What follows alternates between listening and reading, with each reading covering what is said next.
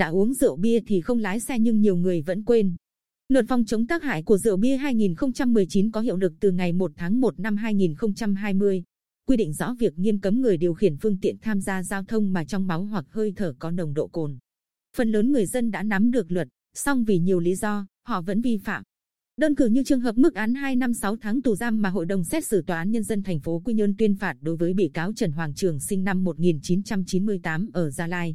Với tội vi phạm quy định về tham gia giao thông đường bộ.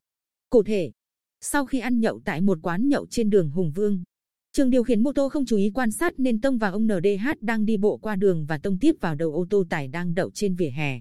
Trường có nồng độ cồn đo được tại thời điểm gây tai nạn là 41,79 mg trên 100 ml máu. Tại tòa, Trường hối hận về hành vi của mình. Nếu hôm đó tôi không uống bia và lái xe trong khi say thì đã không xảy ra chuyện. Tại thôn Phụng Sơn xã Phước Sơn huyện Tuy Phước cũng đã xảy ra vụ tai nạn giao thông đặc biệt nghiêm trọng khiến ba người tử vong và một bị thương nặng. Nguyên nhân cũng xuất phát từ việc sử dụng rượu bia rồi điều khiển phương tiện tham gia giao thông. Qua khám nghiệm hiện trường, hai mô tô hư hỏng nặng, nhiều mảng vỡ của xe văng xa, cho thấy cả hai phía đều đã không làm chủ tốc độ. Anh PVT, người may mắn thoát chết trong vụ tai nạn giao thông cho biết, anh không nhớ vụ tai nạn đã xảy ra như thế nào, chỉ nhớ trước khi xảy ra tai nạn, anh đã cùng hai người bạn đã chết trong vụ tai nạn giao thông này, mua 20 chai bia về cùng uống. Sau đó cả ba tiếp tục rủ nhau ra quán uống thêm mỗi người hai chai, rồi tiếp tục về lại khu nhà trọ và uống với mấy người khác khoảng 30 chai. Lúc này, bọn tôi nhờ người bạn tên TD trở về. Và sau đó thì xảy ra tai nạn. Theo Thượng tá Ngô Đức Hoài, Phó trưởng phòng Cảnh sát Giao thông Công an tỉnh, người tham gia giao thông sử dụng rượu bia và các đồ uống có cồn thì rất dễ bị hoa mắt, chóng mặt và buồn ngủ ảnh hưởng đến khả năng kiểm soát điều khiển phương tiện. Qua khám nghiệm hiện trường các vụ tai nạn giao thông gần đây, có không ít vụ ngay tại thời điểm xảy ra tai nạn.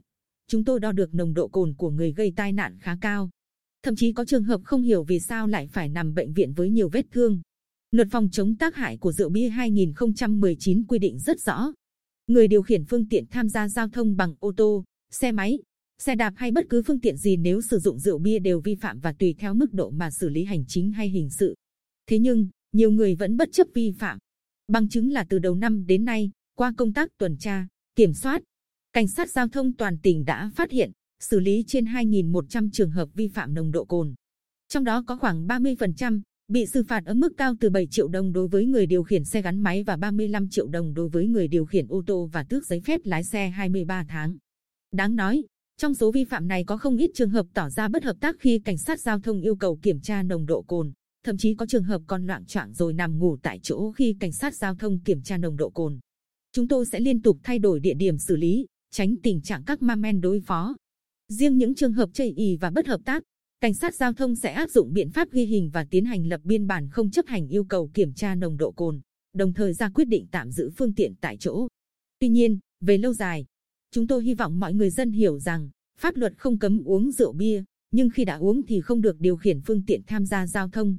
Đó là cách tự bảo vệ mình và những người xung quanh khỏi bị tai nạn giao thông. Thượng tá Ngô Đức Hoài nhấn mạnh.